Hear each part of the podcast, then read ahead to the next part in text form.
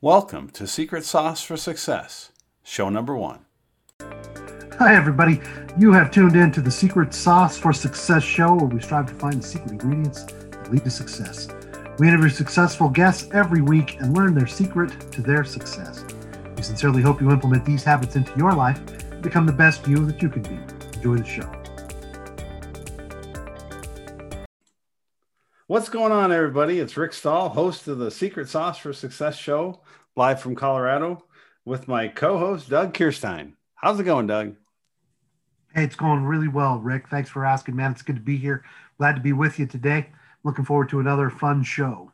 Yeah. So, hey, we're almost to the new year. And what, what do you got? Do you make any New Year's resolutions coming up? Buy more real estate. That's good. That's good. Yeah. Yeah. I uh, have, have uh, wanted to be more involved in the real estate business for a long time. I've got other investments and and some background in other places, and uh, actually uh, have some insight into the uh, the real real estate business that um, that I think kind of gives me some uh, some insight as to things I can do. So I'm looking forward to learning from some other people and, and finding out what's going on in other people's lives. Yeah, that sounds good. And you know, for me, um, yeah, for looking forward to 2021 with this podcast, I think it should be a, a, just a fun avenue to get to know people and see what they've done. Yeah, absolutely. Yep. Absolutely. And get this coronavirus out of out of here with the vaccines coming out. Right. Exactly. You know, we can get back out in this back out into society and see some people again. Yeah, that's got to affect uh, the, like commercial real estate for businesses. You know, if you were trying to pick up a small business, I think now would be the time. Yeah, and I think if you're looking to get into commercial real estate, there'll probably be a dip in the market here in the very near future because uh, if they continue these lockdowns, people won't need office space anymore. So, could be a, an interesting opportunity for the, for the, right person out there. Yeah. Hey, um, before we go any farther, do you have a word of the wise? Uh, any tidbits you have for wannabe investors? Well, I think the uh, uh, to quote Socrates, the only true wisdom is knowing you know nothing. So keep your mind open and understand that uh, you don't have the answers. Even if you've been doing this for 30 years, you might tune in and, and hear somebody say something, uh, hear a little tidbit of information that uh, that opens your eyes to a new avenue or helps you see something in a different light. So no matter where you are, I think that's just good. Knowing knowing that uh, wisdom, a true wisdom here is knowing that you really don't know everything and that you have something you can learn. Yeah, be coachable. I think is the the tip there. Yeah, what about David Chippergan, our our guest that we uh, interviewed yesterday, and wasn't he good? Yeah, what a great guy, man! I was really fascinated with uh, what he had to say. Uh, and myself having to remind myself that uh, I was supposed to be interviewing him, not listening to what he had to say. that was, but it was great. You know that that's me. I, get, I, I like to learn and listen to people. So uh, this is a great avenue for me. I get to ask them questions when I have a question and, and soak in all the great information that they have. Yeah, one of the things you know that impressed me about him was uh, just the variety of things he he did. Uh, you know, besides real estate, he rented out his truck to you know to make some extra cash, and it didn't work out, you know, really.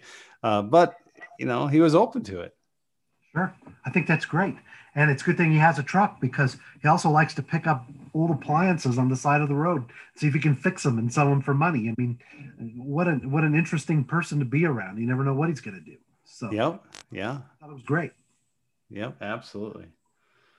All right. Well, without further ado, let's get to the interview with David Chippergan. Welcome to Secret Sauce for Success uh, podcast. Uh, glad to have you here. Thanks, Rick and Doug. I'm happy to be here. Chat with you guys. Great. Uh, can you tell us a little bit about yourself? Yeah. So, um, my name is David Tippergan. Um, I am an engineer, electrical engineer, work for a big conglomerate. Um, and basically, that's how I started out engineer, nine to five, just focused on work, being a good, you know, performer at work. Um, and somewhere you know late 20s early 30s i just, had kids and decided that my focus should be spending time with them uh, as opposed to anything else so that's kind of what started me on this path of going into real estate and what was your first taste into real estate or what was your first jump there so when um, my wife and I got married, we moved to Denver pretty early in our marriage. And when we moved to Denver, the first thing we did, my wife wanted to try out this new thing called Airbnb, and she wanted to do it so that we could see where to live in the city. So we stayed a week in different parts of the city, all these places that she had previously heard about. And we were staying in people's rear efficiency, you know, their basement, that kind of thing. And after talking with them, they were telling us that you know we, we were staying in it and we're we were thinking it's pretty cool and right away we started talking with these owners and they were telling us that you know hey this having it as an airbnb paid for their mortgage so we decided you know hey on the first house that we buy here in denver um, why don't we have it as a rental as as a kind of a house hack you know live in part of it and rent out the other part so we did that um, I did all the work myself in the basement.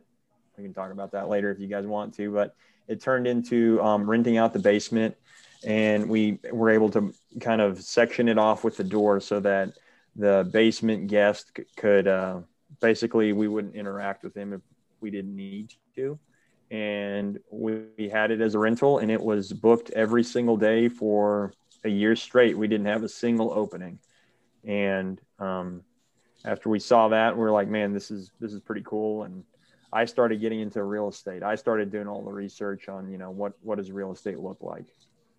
So you had the taste of somebody else paying your mortgage. Yeah, exactly. And you know, I had had re- roommates, you know, previously at other houses and things like that. But for whatever reason, that wasn't that wasn't what kind of got me going. It was just kind of renting my base my the basement of our house as an Airbnb and seeing how much money it really brought in. And I guess that was the main difference that kind of started me going down that path.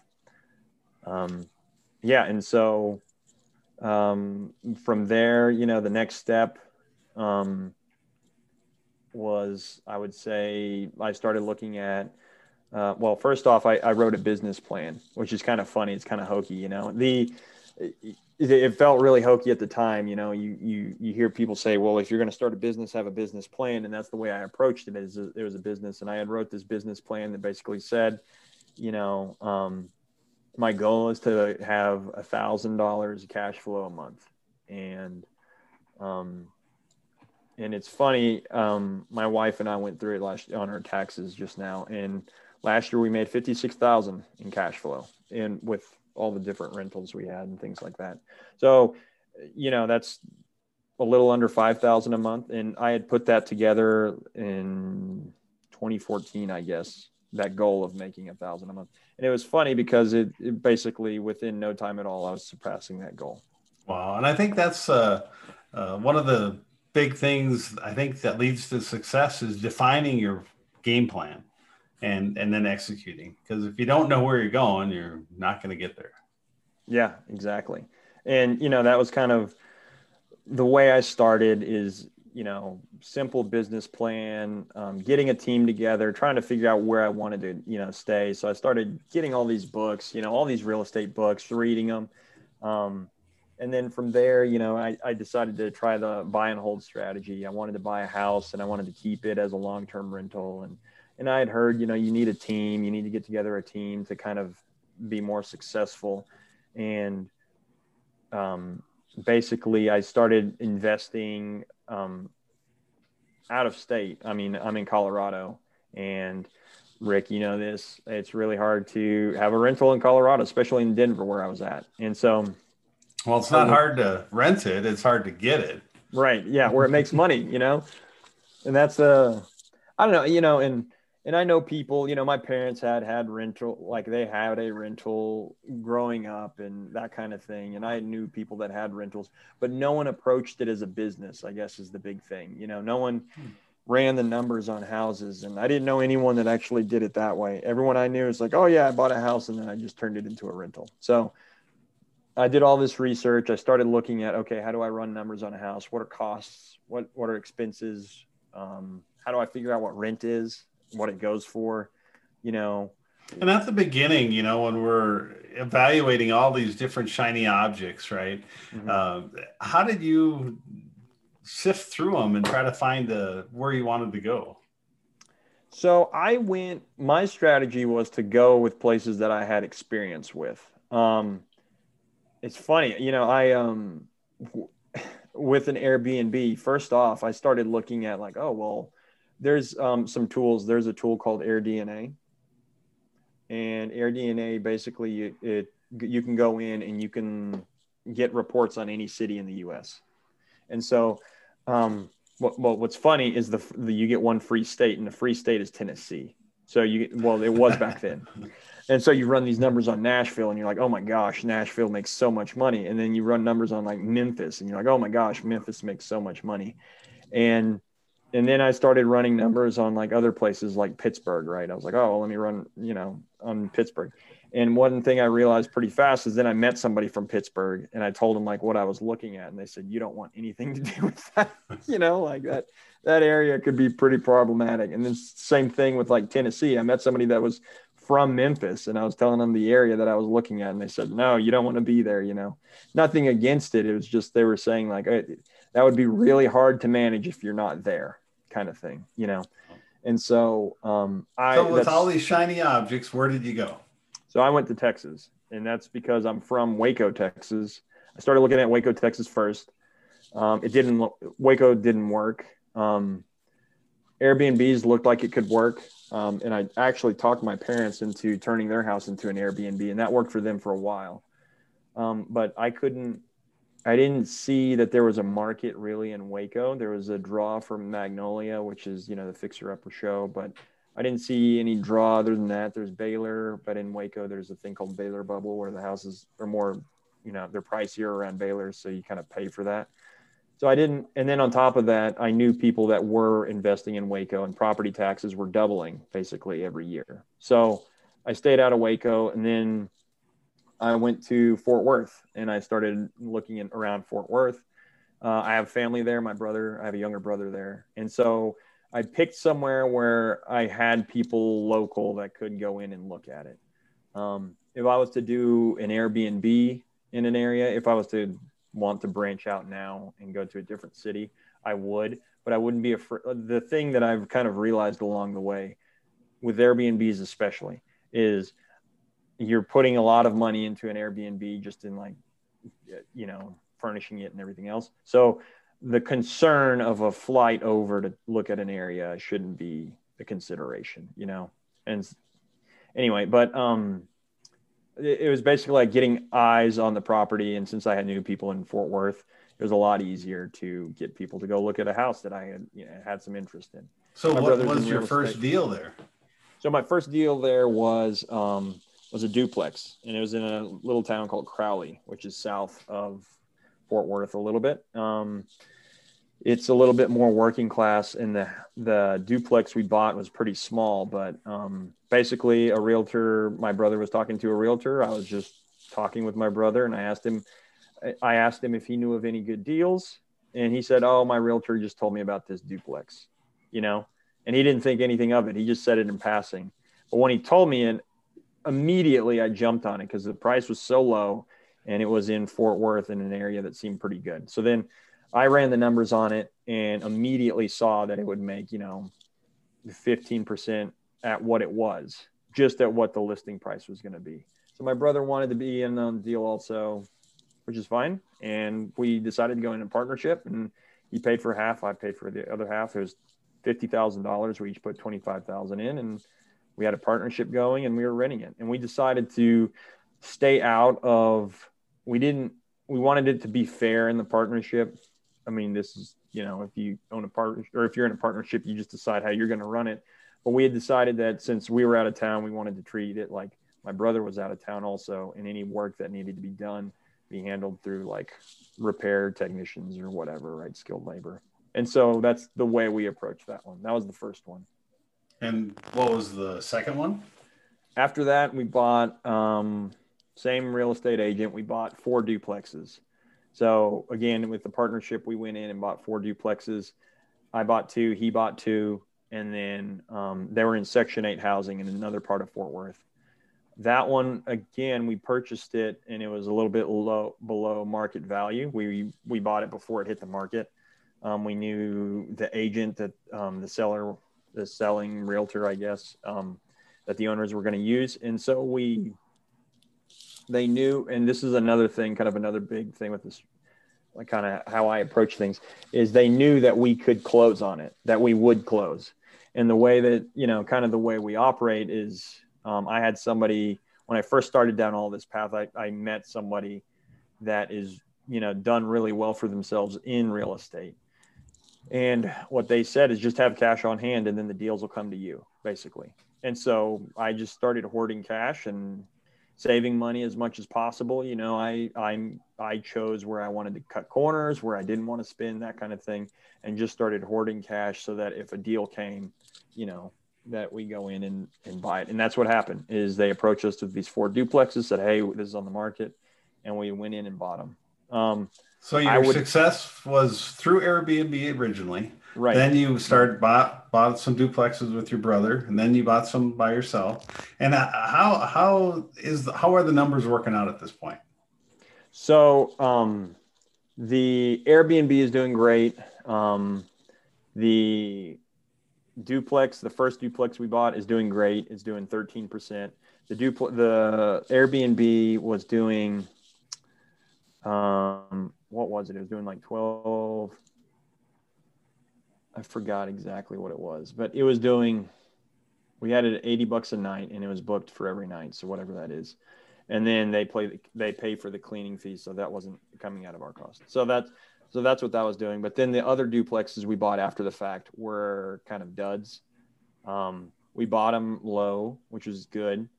Um, rent like would have made money, which was good. But the problem we had is that um, there was Section Eight housing, which is fine if you have good tenants, but we didn't have, again, we, we were in the partnership. So we were handling, we weren't handling the um, contracts and finding the tenants and all that like we normally would if I handled, if, if it wasn't in the partnership and I was trying to find them. So, and this was property management. We had a property manager. And so then the property management kind of didn't do a good job. And then the tenants started complaining and then the tenants start, stopped paying and, a lot of things and you know it was back and forth we we had gone into it thinking well we'll fix anything if it breaks so that shouldn't be a concern but then it turned into a lot of things were breaking and no one was paying rent so we started losing money fast so then we turn around and we listed it a year later for sale and um and uh, we were able to pull our money out of it. And you know the problem there was not it wasn't the tenants. It wasn't you know the houses or the the market or anything. It was just we didn't have a good property manager and we didn't have a good property manager relationship you know and that's you know maybe that property manager is good. It just didn't work well for us but um, we should have kind of shopped around. And basically what happened was is because it was in a partnership um, i wasn't doing the work and my brother wasn't doing the work to you know follow up on the property manager. And when that, we did yeah. that's one thing i love about real estate. Here it sounds like you really uh, stubbed your toe you made some mistakes but yet you're able to sell it a year later and and not get hurt. You know you got you recoup your money. And that's what i think it's real estate is so forgiving you know if you're willing to work with it a little bit. Right. Right. And that's exactly kind of that's exactly the way it was, right? We purchased it at below market and then we turned around and we sold it from at market value, you know. And yeah, that it ended up working out well. And then um after that, um, we decided to buy another Airbnb. Um, we had success with Airbnb here in Colorado, so we bought another one out of state. Um, and then from there, and, and how did that perform? That one did well, and that we still have that one to this day. We haven't sold out. That one's in Fort Worth. The only thing is we're looking at doing possible corporate rental as opposed to doing uh, Airbnb kind of a nightly rate thing. Um, but it does well. It does. Um, I think it does like twenty thousand a year, if not more. And how did that? How does COVID? You know, with COVID. Oh and man, How, how did that impact the Airbnb? it took a real hit. I mean, I think the first month we lost two thousand dollars, basically in income, and then it slowly came back, but it it's still way down from previous years, and so that's like another real concern is you know, do you buy it at a price point where you can pay it if if you know do you have cash on hand to pay your mortgage if all of a sudden you have a COVID year, and so it kind of worked out that this house was we bought it at a good price point before a lot of appreciation happened in the Fort Worth area. And so because of that, we're able to, you know, handle it when the income isn't quite there. But it's done okay. Um, we've had to pay more in cleaning costs because our cleaners, you know, want to charge more. But that's again with with Airbnb, our biggest kind of hurdle has always been cleaners. Um, we're able to find good handymen and again you know here i am i'm managing it out of state i'm not in i'm not in texas and it's an airbnb and so i rely a lot on um, guest reviews and then on top of that like guest communication back and forth. And then i use apps um, the number one app i use for airbnbs is YourPorter and that handles listing it on multiple different platforms. Vrbo airbnb um, booking.com is the other one. And then also um, we use home advisor and thumbtack any kind anytime we have problems. Those are and i even use those here. And that's you know if i'm having trouble finding a plumber i just go to thumbtack and put plumber right and i'm able to find one. If i need to take pictures of the house for airbnb i look for ph- photographers on on thumbtack and that's the way i do it. I don't need anyone in in that area really. But again you rely on your cleaning team and you rely on handyman and all that kind of stuff and you you know have a relationship with them you build that team to kind of go in and tell you hey if something's up you know and and the other the other thing with it is um, you end up paying a little bit more in maintenance for things and it's just kind of the name name of the game with airbnb right you need it done fast you need a good job done so if you have some issue then you got to pay for it to get done you know water leak, drywall repair, anything. You know, furniture repair. We've had to find furniture repair, which is kind of funny. Like a lamp. I had a lamp repaired one time, like which is, you know, weird, but Yeah. yeah. So, Doug, So- do you have any questions to ask David here? I was thinking about uh, listening to the kinds of things that you've been involved in. Sounds like you're a long-term hold kind of person. How did you feel about uh, fix and flips? Um, so I'm personally, I'm not comfortable with them just because I don't do it day to day, is what I'd say. Um, the house I'm in right now, this is, you know, this is a fix and flip. My wife and I, and Rick knows this, which is kind of funny. My wife and I, we moved out of the house we were living in into a tiny home to turn that house, the entire house, into an Airbnb. And in a tiny home, I, it was just a rear efficiency house, house built in 1907, and it was a 400 bar- or 400 square foot house, one bedroom, and we had two kids. Um, And why did you do that? just so that we could uh, reduce our mortgage payment. You know, our mortgage was twenty one hundred a month, and we moved into a place where the rent was five hundred bucks a month. And so by doing that, we could we brought down our cost on everything, um, and then we were able to look at our house as an Airbnb and see if it made money. And then after we had that, after we moved in, we said, okay, well, we want to purchase a home.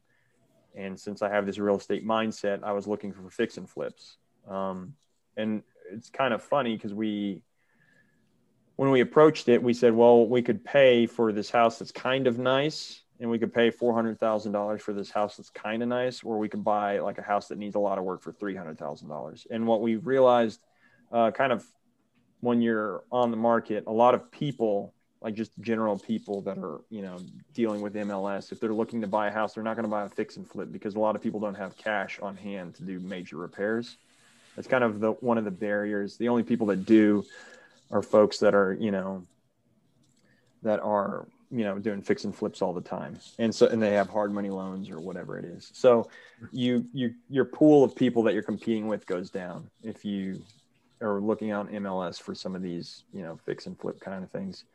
Um, so we bought a fix and flip, but um, But I you're not flipping it; you're living in it. Right. And we we bought it as a kind of fix and live in kind of thing. And um but I, I see how you could lose your shirt really easily on a fix and flip. You know, this one we moved into this house and when we moved into this house we wanted to make it nice. And so by making it nice, that means that we took out like a lot of the drywall and we went in and we redid the wiring in the entire house. We did plumbing, redid plumbing in the entire house. I had a jackhammer in the basement and I was jackhammering up the floor, putting in new drain, you know, new sewer lines. And so I did all these things and some of them were necessary and some of them weren't. And kind of what I've noticed in and around this area is that a lot of these houses that are being flipped by, you know, a contractor or whoever it is, these investors, um, they don't fix everything. And that's, and that's because you can't make money fixing everything most of the time, you know? Um, it depends who you're selling it to and how much you're selling it for, obviously, and what you bought it for. But um, the one house that we were looking at purchasing at the same time we bought this one, um, we weren't able to get to it. We weren't able to get it for whatever reason, but um, we kept an eye on it. And three months later, it got listed. You know, it, it was sold to a real estate investor, and three months later, it was sold again after it was renovated. And uh, one, the, you know, they replaced the floors for the most part. They replaced the carpet. They painted it. They put in new kitchen, new countertops, things that were dated like that. Um, but they, what they didn't do is they didn't fix, you know, bathrooms. They didn't fix the bedrooms. They didn't fix. One of the bedrooms had a AC unit, like a um, a window unit, basically that had been mounted inside the wall. And if you drive on the outside, you can see this window unit is still there to this day. And you would think a house that sells for six hundred seventy-five thousand dollars wouldn't have a window unit inside the wall, but it does. You know, and if I bought it, I would want to go in and do the drywall repair. I would want to go in and and like fix the outside, fix the siding on the outside because it doesn't cost that much. But that's the wrong mindset, right? Oh, well, it doesn't cost that much, or is it necessary? You know? And so that's kind of my experience with like these fixer upper kind of houses is is that it's really easy to fall into the trap of oh well that's just a little bit more oh that's just a little bit more and that's you know kind of where i stand. I think you can do it. You just have to have a lot of experience. And the other thing with it is there's holding costs associated with it and a lot of people don't talk about holding costs. That's one thing we realized when we bought this house is we're renting another place. We're not living in this house. We're working on this house. This is for a year. Well i have to pay you know i took loans from individual loans or whatever 401k loan whatever it was to buy this house. And i have to pay all those loans off every month on top of paying rent at where i'm staying. So that's all my holding cost you know and people don't mention that. And so when you when people tell you oh this is how much money i made you know if it's an average joe on the street telling you oh i bought this house i did this work and then i turned around and sold it they're not going to tell you that they spent $10000 in holding cost you know? And then on top of that we just sold a house recently and you have closing costs and you have realtor fees and you think, oh, I'm going to make so much money when I sell it, and then you realize, oh, there's all these fees at the end. You know. Yeah, and the cap short-term capital capital gains on, and you have to pay well. taxes. Right. Exactly. exactly. A lot of costs. Right. So, you know, that's that's my thought on fix and flips is they can be tough if you don't have an experience, and if you don't have experience, especially with you, with kind of fixing things in general, um, then you could be kind of stuck and may, well, maybe it's fine. Maybe maybe you find a contractor that does it all, and you get lucky right out of the gate, you know. But in my in my experience with it, it's hard to find a good contractor that's um, cheap. Is the other thing is yeah. they usually know they're good, you know. So let's take a break and hear a word from our sponsor. Here at Stahl Realty, you are number one. I'm a realtor with HomeSmart and my job is to make sure you are satisfied. Here is what one satisfied client of Stahl Realty had to say. Rick Stahl was an awesome asset in helping our family find a home that checks all our boxes. He is patient and committed. I would recommend calling upon his services. One of my favorite mottos is making milestones memorable. Buying or selling a house can be overwhelming, but with my guidance and expertise, I can make this process as smooth as possible. I can be reached via email at stahlrealty at gmail.com or text call me at 720 429 3303. I look forward to hearing from you. So you've tried the, you had success with the Airbnbs. You tried some uh, long-term rentals that didn't quite work out as well as you hoped. You went back to Airbnb. You bought a fix and hold for your primary residence. Is there anything else there that were missed? Yeah. Um, let's see a couple other things. I um, uh, a fun another fun one I did, and this goes back to just hoarding cash and always having cash on hand.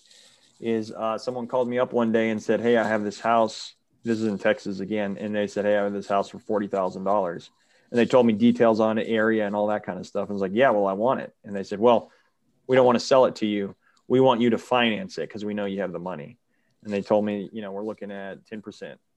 Can you, you know, are you happy with ten percent on your money? It's fine by me. So um, you know, went to a real estate attorney and wrote up a contract where, you know, I had bought the house and was doing seller financing to this individual. And, you know, and if, if they didn't pay, I would have been happy to take over the property kind of thing, you know, but it, it turned into, you know, I, I think it was two years, a year or two that I, I was just basically a note holder and they were paying me 10% on, on this money.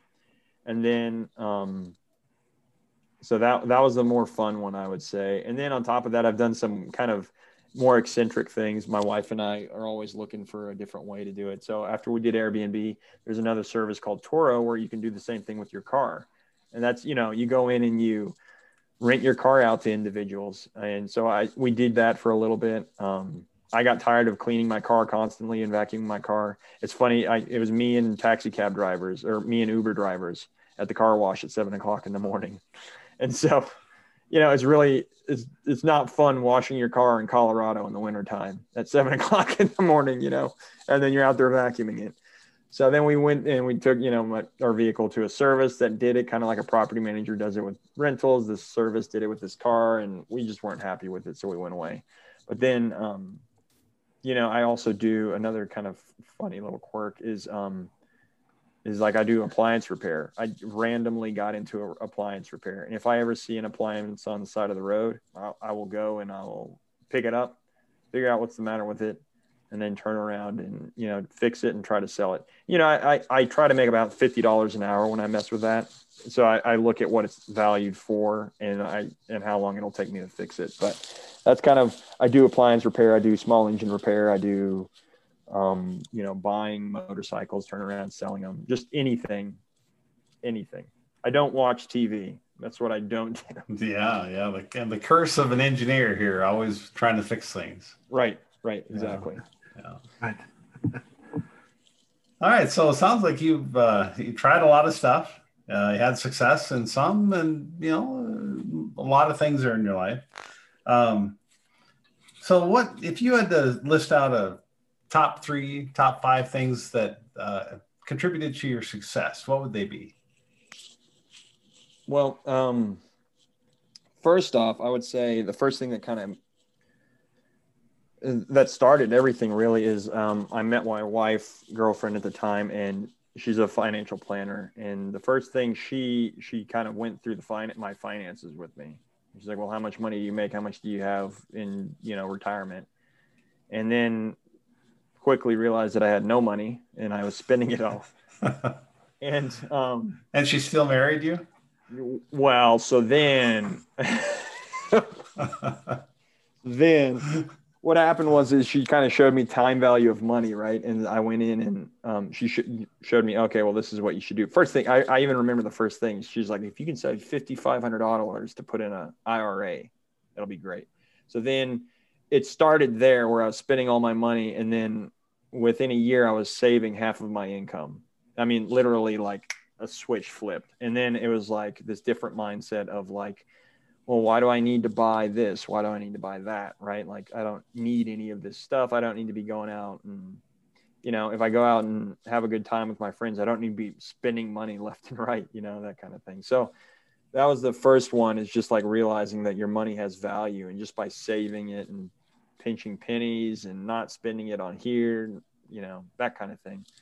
That was the first thing. Um, and then from there is just I would say definitely house hacking, just like going through and realizing that I could have somebody else pay my rent for me or pay my mortgage for me. You know, um, that was the big one. After that, it was just like I got hit with a bus. You know, I just realized I've been, why haven't I been doing this? You know, and I, I kind of kicked myself because I got a job in 2010 when houses are cheap. Like the, I got a job and my brother went and bought a house for $50,000 in Fort Worth. Wow. That's worth $250,000 now, you know, because it was being foreclosed on.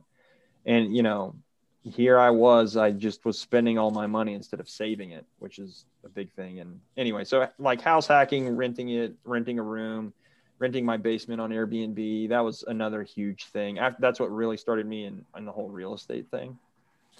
And then, you know, after that, the kind of final nail in the coffin that started me down this whole path of like, well, what can make me money is I um, listened to the audiobook um, on Rich Dad Poor Dad.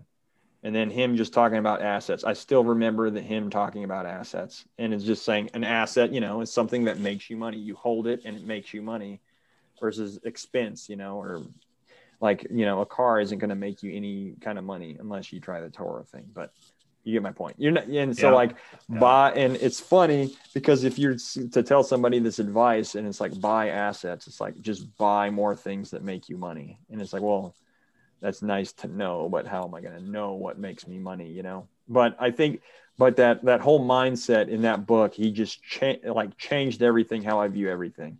And this is how bad it is. Is like we had a garden last year during coronavirus, right? I, I just started planting seeds and I just wanted to have a garden.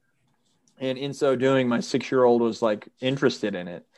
And I quickly showed him how we could sell, like, we started tomato plants and I turned around and I sold five of them to a neighbor for a dollar a piece and he, you know, gave him the money for five dollars a piece. And he's like, wait, you can make money growing plants? And I was like, you know, here I am planning a business uh, you know, I'm gonna start start a bunch of plants from seed next year. you know, like go in and sell them on Craigslist. You know, and but or like have a stand. Like another thing is like you know he's a kid and have a lemonade stand, right? And like have him just like teach him the same kind of thing. But yeah, like like once once I heard Rich Dad Poor Dad and this whole idea of like, well, you can do things that make you money. It's not that hard. You just kind of have to figure them out. You know. Yeah. So. Yeah. That's a that's an interesting book. I read Rich Dad Poor Dad a long time ago, and it, I had kind of that same epiphany of, wow, there's a different way of doing things. My dad and mom were much like the poor dad in that uh, in that book. But uh, what other books have you read that that are uh, have been kind of key to your success and your development? Uh, I'd say the biggest one with real estate was Millionaire Real Estate Investor by Gary Keller. That one was huge. Um, and I wish I could remember the other one. There was another book that everyone was telling me to read at the time, and it just didn't stick with me as much as the Millionaire Real Estate Investor. Um, and then another one is Hold, and I think it's in that same series. Um, and you know, it's both of those books. Like Hold was really pivotal for me and just kind of showing, like, okay, well, this is the process how you find them, right? This is property taxes. This is this is the area you're going to be driving this area, right? And that was pretty big. And then um, from there, after that, I mean, the biggest thing I did is I was on forums all the time, reading, you know, doing this, doing that. This is how you fi- finance things. Another thing you, another thing I did is I signed up for some of these. Um, I, I went out and I found like, okay, these are hard money lenders, and if you just go, you can go to their websites and subscribe, and they send out, they send out emails with information on them you know, Pine Financial is the one that I'm still getting to this day, and they they're a hard money lender, and they tell you everything that you need to know on like how to do a uh, a hard money loan, and they also tell you, well, this is how you're going to do a fix and flip. This is the this is the form that you need to fill out, and it's a spreadsheet that basically goes in and breaks down everything with a house, you know.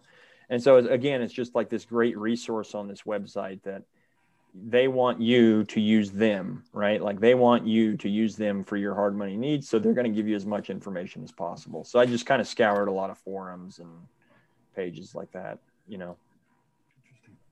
And how about any uh, business books?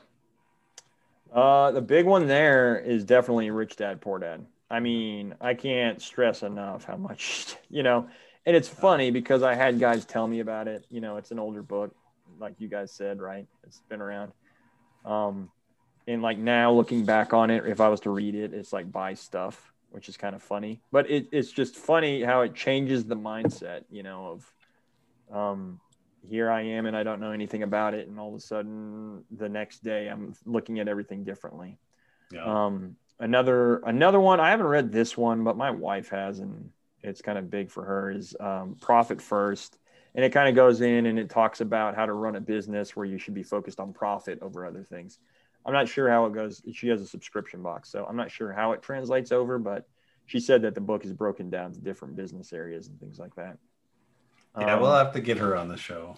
yeah, yeah. Um, what are you going to do next?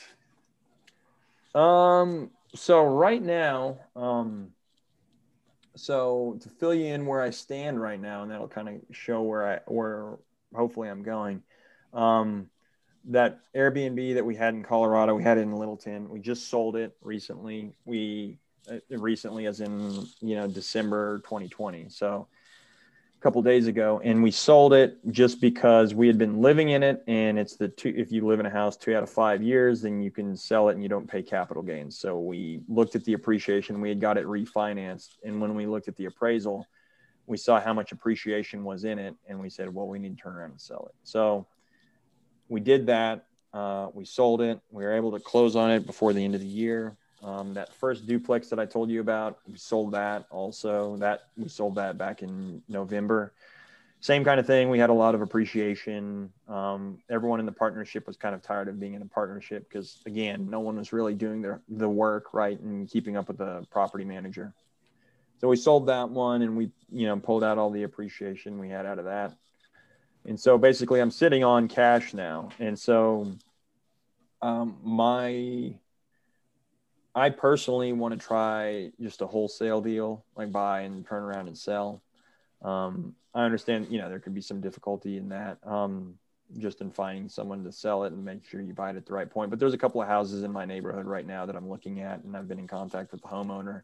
Um, for a while there, I was sending out um, letters. I was handwriting letters, and then I switched to printing out letters and write handwriting the address and signature and did that for a while and I, I found these that way. Um, and that's kind of, I want to approach, you know, seeing if they'll sell it. They had, they had expressed interest in selling it. So that's, I want to try wholesale.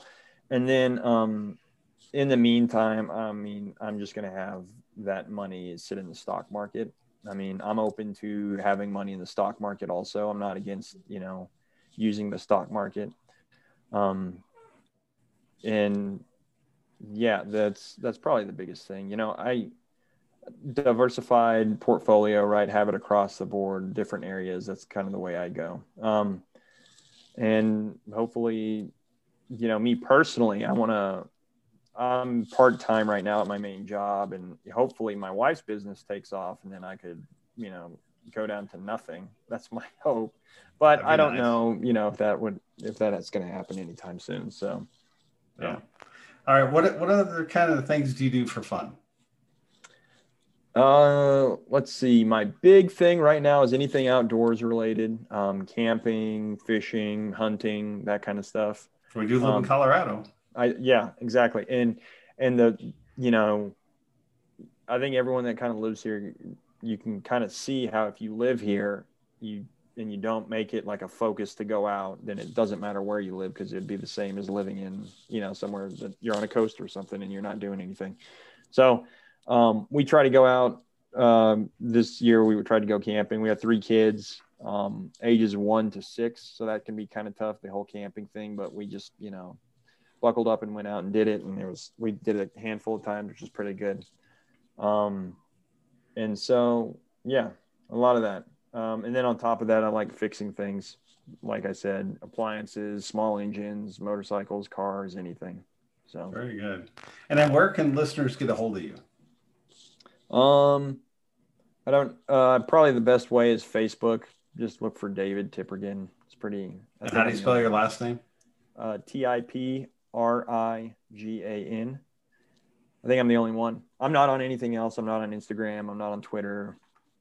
Um, I have a YouTube account for my short-term rentals, but it's all private, so that wouldn't help. Very good. Doug, do you have any closing uh, questions or comments here? No, I, I think that uh, answers the questions for me. David, thanks for coming on the show. We appreciate you being here and sharing some insights and some of your experiences. It's been uh, eye opening for me. And uh, yeah, I think people are going to learn a lot by listening. I know I sure did. Yeah, thanks for having me on, guys. It's been a pleasure. Thank Great. you, David. You're welcome. Thanks for being here. Wow, what a great interview with David Tiprigan. Yeah, incredible. I love just his his attitude and the way that he thinks about things. What do you think, Rick? What was your biggest takeaway from that?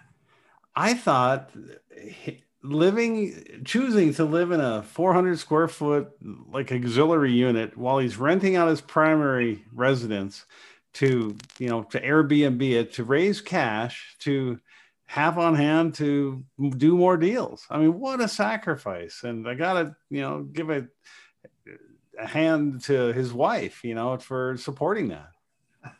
Yeah. Does she have a saint in front of her name? I think uh, if not we should write the pope you know, because that took a lot for for a person to, to be willing to do that. But uh, what amazing payoff!